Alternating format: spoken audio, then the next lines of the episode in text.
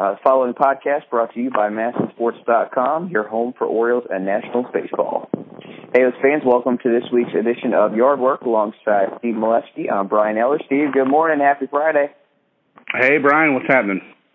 How are you? A lot of stuff to talk about. I know, I think we uh, feel like there's been a lot happening over the last two weeks or so. Um, just to kind of recap things, you know, they got the broke out for a nice win last night over the Astros, put up 13 runs. They uh, moved back into a tie for second place with the Red Sox still a game and a half, game and a half behind uh, the Blue Jays. It was actually the first time I think they fell into third place uh, for the entire season, so that was uh, a little disappointing to see. But um, clearly, Steve, the the I feel like the tide has kind of turned to from talking about the starting pitching woes to uh, the inconsistency of the offense and you know, there it's very easy to go back and forth. It's kind of been this recipe where fans or people watching will gripe and say, all right, the offense is no good, changes need to be made. Then you kind of look at the numbers and say, okay, well, they are certainly struggling, but every team seems to be struggling, so it's not it's not just a problem that the Orioles are having. But then they go out and they put up a, a 13th spot last night against you know a, a decent club in, in Houston. And I guess just going off of last night, Steve, if you're a fan, can a performance like last night where they hit six home runs, 13 runs, can that leave you feeling encouraged, but also a little frustrated at just kind of knowing what this offense is able to do? Well, it's both because we've seen it before. I mean, you know, 13 is an extreme because that does tie the season high, and that's the most extra base hits they've had in any game this year is nine. They had two doubles, a triple, and six home runs and they were one home run short of a season high. They had seven in the one game against Boston. So, I mean, it's one of the biggest offensive games of the year, and but we know, unfortunately, because we've seen it, it doesn't mean anything in terms of the next couple games, and so we just can't say, well, they're fine now. Um, you know, they busted out because we saw them score 10 runs in a game recently in U.S. Cellular Field, and Manny hit three homers, and we didn't know it then, but the next three games they would score a total of three runs, and that's an extreme from one end to the other. So, unfortunately, I think the bigger sample size is telling us the inconsistent team is who they are offensively, with tremendous potential to explode at a moment's notice, like they did in the late innings in in the San Francisco for the comeback.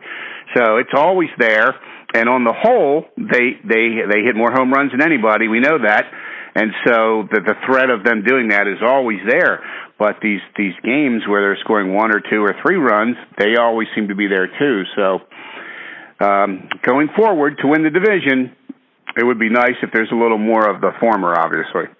Sure, and I mean this is such a, a veteran team that these these guys probably wouldn't are, are, are pretty well trained to not even let on uh, what they're what they might be really feeling in, in some certain situations. But I have to think that you know, like you said, when they go out and they're able to put up uh, double-digit runs and and you know half a dozen home runs in one game, and then the next night or the next few nights go back to being that inconsistent, I would think it has to make them as frustrated as it does the fans watching. I would think so too, because they clearly know what they're capable of, and um, you know, you know, you have these nights where they just don't score much. You figure with nine guys, one or two will do something to make it happen, and it puts pressure on the pitching staff and the bullpen and the starters and and everything. So, you know, we can't make it sound like a terrible scenario because, as you cited, they're a game and a half out, and they're right there, and there's there's time to go, and they've got a lot of home games coming. So there are some good things here, but the fact that these uh, these mood swings, I mean they scored 6.6 runs a game in June. That was dynamic. It was the best offense in the game. And that same offense has put up some of the worst numbers in the American League since the All Star break. And I mean, right. if you had told me at the end of June, look how the Orioles are hitting, but guess what? In the first 30 games or 40 games after the All Star break, they'll be near the bottom of the league in runs. You would have knocked me over with a feather because it didn't seem like they could go from one extreme to the other, but we, we saw it right? And I mean, kind of the guy who seems to be taking the brunt of of the struggles for the entire offense, you know, uh, unfair as that may be, is, is of course Chris Davis, and I, I guess that's partly because you know he's um, make no mistake about it, he's the power hitter. He's the he's the cleanup guy. You know, maybe along with with Trumbo, uh, he got that that huge contract, so he's kind of uh, the expectations certainly are there to, to be that power source. And as we know, even despite the, the little home run surge over the past couple of days, still, you know, hitting, uh, I think his average is at 222 going into, into Friday's game. Um, I, I, I kind of feel bad, you know, knowing Chris kind of a little more uh, interacting with him as a media member, I, I certainly feel bad for all that pressure that's put on. But at the same time, you know, I think he would tell you, hey, he knows he's got a job to do and he's, uh, you know, supposed to be that, that power guy. Um, and, but do you feel like, is Chris the type of guy where it really just takes a, a couple, maybe a couple days of some good offensive production or, uh, you know, a week of, of getting that bat in check to really kind of get him rolling? I just wish we knew, Brian, because he's similar to the team as we know. We've seen it right. with Chris, these streaks. And so some of these slumps have been extended this year, longer than we've used to seeing. Um, and so now he has three home runs in two games. That often can be a precursor to a run of eight and 12 games or something like that, which would be very welcome for him and the team right now. And so what happened with him is to me, it's a bunch of events that coincided, and and the contract is a big one because fans, uh, for better or worse, are the players who make the most money they think should be producing the most, and that's usually how it works. And so they're throwing that back at him, the the big contract he signed this winter, and then the combination of you know while Manny and Trumbo and some others got off to these hot starts, Chris did not, and then you add in some of these frustrating strikeouts in key moments it's all adding up to for make him kind of be the the poster boy for the struggles of the offense, and he has borne the brunt of the criticism, and some of it's certainly justified. And so Buck always points out, uh, in addition to that, he's making a lot of plays defensively to help. He just recently played a couple games in right field, made a nice catch. He's athletic out there. He is still drawing walks. So there are things he does that are positive, impacting games. Uh, but the bat has frustrated the fans. Yeah, yeah, but I I I got to say I I agree with Buck at least in in the defensive standpoint. Boy, he's he's probably one of the most underrated defensive you know guys in the in the entire league. I mean, especially at first base. He he did uh, kind of do some fill in in, in right field, and yeah, that catch against the Red Sox was uh was pretty darn impressive, especially for a guy kind of out of his comfort zone there. But yeah, yeah. His, his his defense is great. I mean, maybe maybe uh, after Machado, you have to look at him as maybe the best guy in the Orioles infield in terms of uh defense. You know. Well, I'll give him credit for the for the defensive year he's had, and and also the fact that he doesn't take the offense into the field, which which would be time. You know, there are players I bet who are impacted by that. That they're just it just distracts them, or that just their focus is off because they're not hitting, and so he has been able to realize that once I'm in the field, that hitting doesn't matter. You know, uh, right. I can make a play now that matters, and and that's probably harder to do than we would think because uh, we're all human beings, and if you just struck out with the bases loaded in the fifth, you know, scooping that ball out in the sixth might be harder than you think. So he's done it. He's made the plays. He's important on this team because the infield defense is so important. So it's nice right. to have, you know, like Cal Ripken Sr. said, don't make half a great play. When Manny makes that great play, if he scoops the throw a little bit because it's a difficult chance, then you got to make it on the other end to make that a great play, and he has. Absolutely, absolutely. Um, I kind of want to look at a uh, kind of tie two situations in into this next topic in terms of looking ahead a couple weeks away when the September rosters expand and um, you know Joey Rickard is working on rehabbing his his right thumb injury. Um, they're I guess he they're kind of looking at forecasting a, a September return. Um, but meanwhile, Hyunsoo Kim he has career high four hits last night against the Astros. He is not showing any signs of slowing down. You know what that early season uh, average of, of being up in the in the 300s doesn't seem to be going anywhere, which is certainly a great thing. He's just he seems to be making hits and and timely hits at, at, at that as well. You know, they kind of come in underrated situations, whether they end up moving a runner over or knocking an RBI that ends up being a critical run in the game. And I've heard some fans say, hey, you know, it doesn't matter who's pitching, a lefty or righty. Let's make him the everyday left fielder. Um, if you look at the splits, obviously he's he's only got a couple of at bats against right-handers, hitting 267, hitting 355 um, against righties, and 267 against lefties. Pardon me. Is there any idea to making him the left fielder? What do you think about making him the everyday left fielder? And what do you potentially do when Rickard comes back and you have that that uh, that opening there. Well, it's going to be a few weeks on Rickard because I think we're looking around Labor Day before he can do baseball activities, maybe sooner.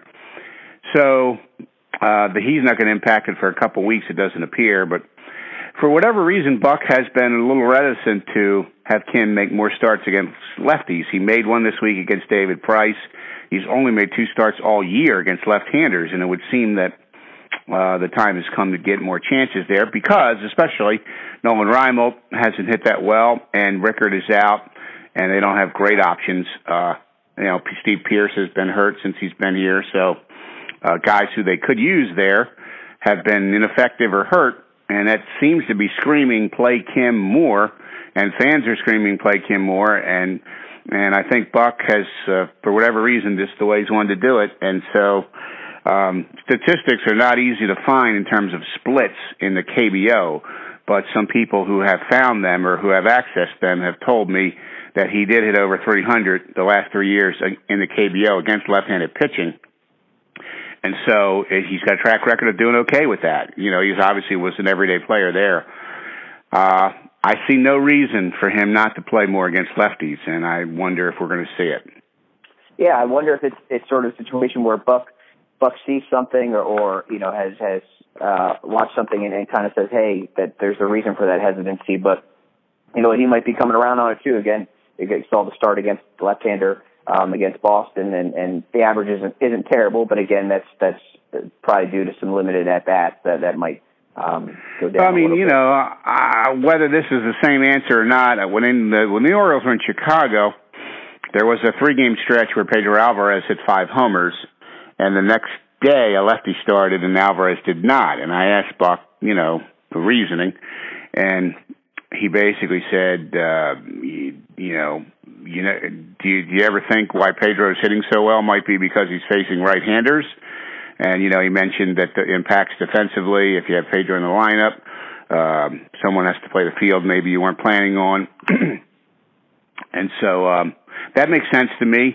But at some point, Alvarez got so hot and Kim has gotten hot that at some point I think starting them against an occasional lefty, what's so wrong with that? I don't think, uh, okay, well, what's the worst that could happen? They could go for four, and then maybe you don't start them against the next lefty. But I don't think it has to be all or nothing. Uh, but for for the lineup right now, it seems to be that way. Yeah, yeah, it's kind of maybe goes along the line of the adage of you know you're only as good as as the the next day starting pitcher. And I mean boy you could be like you said having a great series but you go up against a a left-hander the the next day and hey maybe the average isn't so great so you, so you sit that guy. So that's that's always a, good point to consider. And and we'll see. I, I feel like it, Bucks earn that trust in that department to to put the right guys in the right situation. But yeah hopefully we'll, I, I'm in the club of wanting to see Kim a little bit more on the regular. So uh, we'll see if that transpires. But um so Steve, I guess um, in terms of starting pitching, it's kind of nice to to not uh, have to start every episode with the woes of starting pitching. It's been a, a nice change. Um, just going with with with Tillman, I guess in terms of the injury news, uh, I know he got scratched from his last start. Seems to be okay with that with that right shoulder, just some discomfort. Um, I guess apparently he was taking some you know throws out in the outfield before yesterday's game. He will start Saturday night. Um, I think the kind of the cool thing for for Tillman. I'm not so sure how he'll land in terms of Cy Young voting or or what his chances are for that. But I would like to see him uh, at least get a get that shot at getting 20 wins for the year. It's something the Orioles haven't done since I think the mid 80s with Mike Boddicker. Um, Tillman's at 15 wins. I guess at this moment, how realistic would you put his chances are at at, at, at getting 20 wins? if he if he makes all his starts, he's he's got a decent shot because they they've won such a high percentage of his starts this year. Um, it's probably going to be close because you don't win all your starts, and he doesn't have that many left that it's a slam dunk, as we know. So, but I think in the long term issue, whether he gets that or not, the bigger issue would be for him to get through this start Saturday and be fine. It's certainly concerning when you have to push him back, as they did what was less concerning to me was when they said he's going to start Saturday, because oftentimes, Brian, if there's something they're worried about, they might say, well, we're going to skip him a start, or we'll see if he can start this weekend. But they almost immediately said, okay, Tillman's not going to pitch. Uh, what was it? Wednesday, I believe, was his day. Right. but he will pitch Saturday. So that was like, mm, that's it, interesting. He's going to be pushed back, but they're saying Saturday. So that was kind of an unbuck like thing. Normally, Buck would say, caution would say, we think he can pitch in a couple days. Let's see, you know, that kind of thing. So I thought that was a good sign that whatever is going on there is minor, as they're telling us. And uh, but I think I will all feel better when we get into Sunday and he's pitched well and he feels well and everything's good. Uh, because you know Chris Tillman being unavailable for any length of time is a huge blow to this team. Absolutely, and I mean, is it? I don't know whether that was just a situation where he just felt. Again, he called it discomfort, and I think that was the the word being used. Which, again, we know that can mean everything from you know a little bruise to uh, you know surgery, you know down the line. But um, when it comes to athletes talking about injuries, but um, the fact that he was back out there kind of throwing and, and seemed to be okay.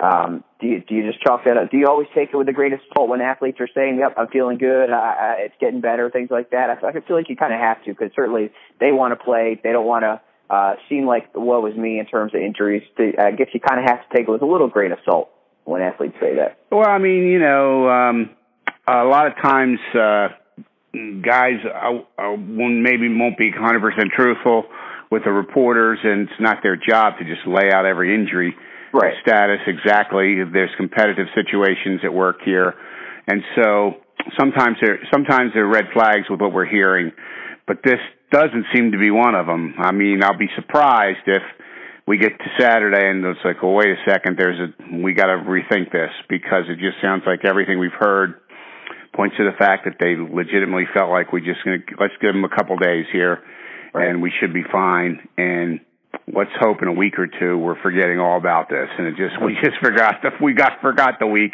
that they've pushed him back a couple of days, and everything's fine because he's so important to this staff. Absolutely. Um, and I guess in terms of you know another veteran, Wade Miley, uh, the the newest Oriole, I guess. Um, he's made three starts with the O's. Still looking for the first win. Um, his ERA, I think, is just a tick above seven. Uh, so he's kind of had some some bumpy some bumpy starts uh, to his his career, at least in Baltimore. Um, I, Steve, is there something to? Is there a bit of an adjustment period that players have to make, particularly ones who are traded in the middle of the season and have to learn, you know, uh, you know, a whole new clubhouse, a new stadium environment, new pitcher catcher relationships out there on the mound. Um, is, there sort of a, a grace period or, or something that that fans might not exactly think of, you know, for pitchers that you know, have to come over and kind of switch gears, especially in the middle of the season? I would think there is, is uh, for sure, Brian. But I think in the case of Miley, it's less so because the veteran guy who's been on several teams the last couple of years. It's not his first rodeo with going team to team. Um, I think I believe he's uh, been traded in the middle before. So um, if there's a guy who you would think that who the adjustment part of it is not a big issue for him, you would think it's Miley. He seems to be fitting in fine. He's uh, got the kind of personality uh, that seems to work in that clubhouse. I mean, we've we've seen few players not fit in there. I mean, right. I, I can hardly think of any because the Orioles are so welcoming, and once you're in there, you're let's go. You're one of us. Let's get it done. He just hadn't pitched uh, that well in two of his three starts, particularly that last one in San Francisco. Now there were a lot of you know, ground balls that got through. And that when he's pitching well, he's going to get a lot of ground balls. And on this infield, a lot of them won't get through, but some days they do. You know, they strike them in the right spots or they hit them hard enough. And so, you know, that line was kind of unsightly there. Uh, four and a third, seven runs, six earned in San Francisco. I think I would think he's got to be pretty motivated to lock that back in um, and have a better outing coming up. Absolutely, and um, I guess for Gausman, was it nice to see him uh, get some some run support? kind of got spoiled last night with 13 yeah. runs. Yeah, a very strange sight uh, to see uh, when you look at. I just, I, I think we've said it before. I credit Gausman um, his mental makeup to withstand having a now four and ten record. Uh, when we know his record could be so much better with a few more runs, he hasn't been great. We know that, but there are pitchers who have his ERA that have good records, and he has he not only has a losing record, he has four and ten. I mean, that's just that you know, if you're an NFL team, you'd be heading for a top draft pick with that record.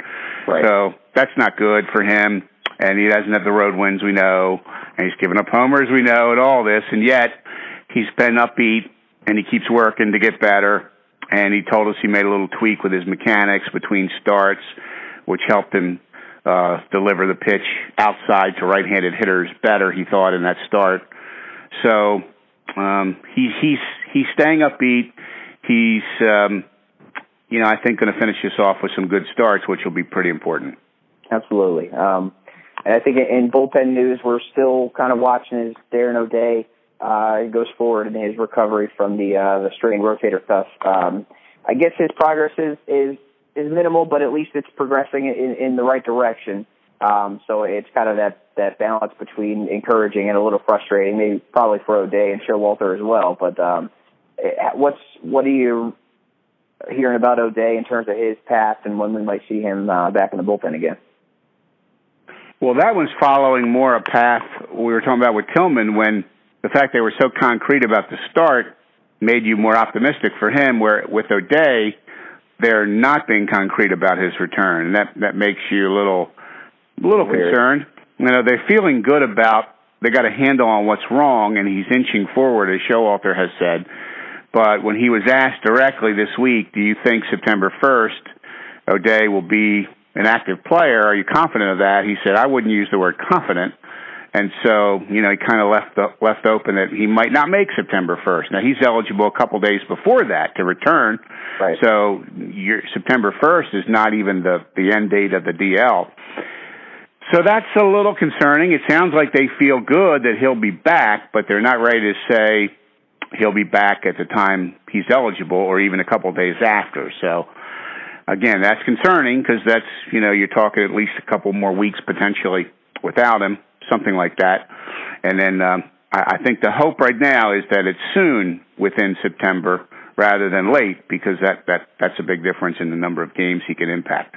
Absolutely, and uh, I don't know whether the the schedule gods put it this way, but as we uh, get to the last you know month and a half of the season, it seems like the Orioles are playing American League East opponents gosh, every every every series. So it, it's going to be uh, we're going to need all all hands on deck. You know, Steve, kind of just as we shift forward to uh, to looking down the road, um, the Orioles are in the middle of their homestand. They got took the first one from the Astros, so we'll see if they can uh, uh, hopefully get a nice four game sweep. That would certainly be nice and a nice revenge from uh, the drubbing they took on the road in Houston earlier this year. And then the, they have that that weird two games at home against Washington, and then two games in Washington, which I think is kind of a cool series of battle bowies. What do you what do you think of that series? I kind of like seeing that that annual matchup between two local teams, if you will. Uh, I like it too. I mean, as some have pointed out, uh, you know, each team has an opponent they play every year, and for the Orioles and Nationals, it's a good one. And so, in a way, uh, if those four games were against a team that was the, the Twins or something, maybe you'd make more hay right. in a close race. But that's just not the way it falls. So you just got to play the hand you're dealt. And uh, I do kind of like it now that they have it set up home and home. Yeah. Uh, so you're seeing a four series, four games. You know, you have the potential for a Strasburg Bundy matchup Monday if it lines up as they've oh. started. That would be something to watch. and you know, um, it's the it's the MASN Cup, as some people in Baltimore like to call like it, which that. which works for us who work for MASN. We're okay with that. We we're pretty proud of uh, having uh, both teams under the fold here, and so uh, it's a neat thing for our network specifically, but I think for the fans too. And I think it's great that fans come to each team stadium, and every based on everything we've heard, it's friendly, fun rivalry. It's not there's no nastiness that you sometimes you see in division rivalries. Um, or fans, you know, getting on in the stands. It seems like they're respectful and they cheer on their teams and they kind of have fun with their annual look at each other. Absolutely, and that that'd be. It's always nice to see. I, I always like when the Orioles match up against division leaders or, or certainly postseason contenders. Um, and actually, this year they they seem to they seem to hold their own against other teams at the top of the division, Cleveland and Texas and San Francisco and uh, those you know this playoff team. So that they're potential playoff teams. So that's that's always nice to see. Always a good barometer to see kind of where where your club's at, uh, even even in uh, as August comes to an end. But I tell you, after that series of the Nationals, they the Orioles had 12 straight games against division opponents. Um, uh, that they play New York twice, they play the Rays, and, and a, a home series with the Blue Jays stuck in there. So that uh, you want to talk about a 12 game stretch where I mean it, it could. It's weird for all of the hysterics and ups and downs of of uh, you know where the season is and what was me the season's over. Or yes, this team's going to win the World Series and everything in between. Boy, it seems like uh, all it takes is a sample size of about 12 or 20 games against division opponents that can either leave the Orioles comfortably in first place or you know really kind of struggling and looking up. So that'll be interesting to see how those series against division opponents takes place. You know. Ah, very interesting, and you know, I think there's a comfort level for the Orioles and maybe for their opponents when they play each other. They know each other so well. Uh, it just feels comfortable. The Orioles have done well against the division this year, so I think that bodes well for them. Um, and you know, the AL East, uh, as I looked earlier this week, was the only division that had four teams playing 500 or better. Um, it has three teams that are contending. The, the Yankees are on the very fringes of it. The Yankees brought up these young kids, and they seem to be energized by that. So it'll be interesting when the Orioles go to New York next weekend to see how they match up now and how that's going to come out. And you know, there's never a dull moment with the Yankees, so there's always something going on there. And right. we know the top three, how important these games are, and you know, it was a two-game series, small sample size, but the Red Sox kind of outclassed the Orioles here this this time. It doesn't mean it'll happen next time. I think fans right. get that in their head that oh, they can't beat the Red Sox now when they're six and six against the Red Sox this year, so they can beat the Red Sox. They Definitely. can beat the Blue Jays, and it's going to be fun. Will they? If they don't, they won't win it, perhaps. So, but there's going to be some head-to-head series coming up that are just going to be big and that, that that's fun for the fans. Yep, I think I think most teams will tell you they just want to be in the driver's seat and have a chance to to put it in their hands to either make their season or break it. So, and that's that's what the Orioles had. So hard to ask much more than that, you know. So um, yeah, fun, fun, fun stretch run, and it beats the heck out of what Oriole fans saw for many years. So since 2012, they have the most wins in the league, and I think every I think that should be a tremendous source of pride for an Oriole fan because there was a time when it didn't look like they'd ever have the most wins in the league. That's right. Many years where the season was over a month ago, so the, we'll we'll we'll enjoy it as much as we can. So, all right, Steve, we'll uh, we'll check back with you. Make sure to check out uh, on MASNsports.com, and be sure to check out the Yardbird podcast now on iTunes, and of course at MASNsports.com. We'll see you in a few weeks, Steve. All right, thanks, Brian.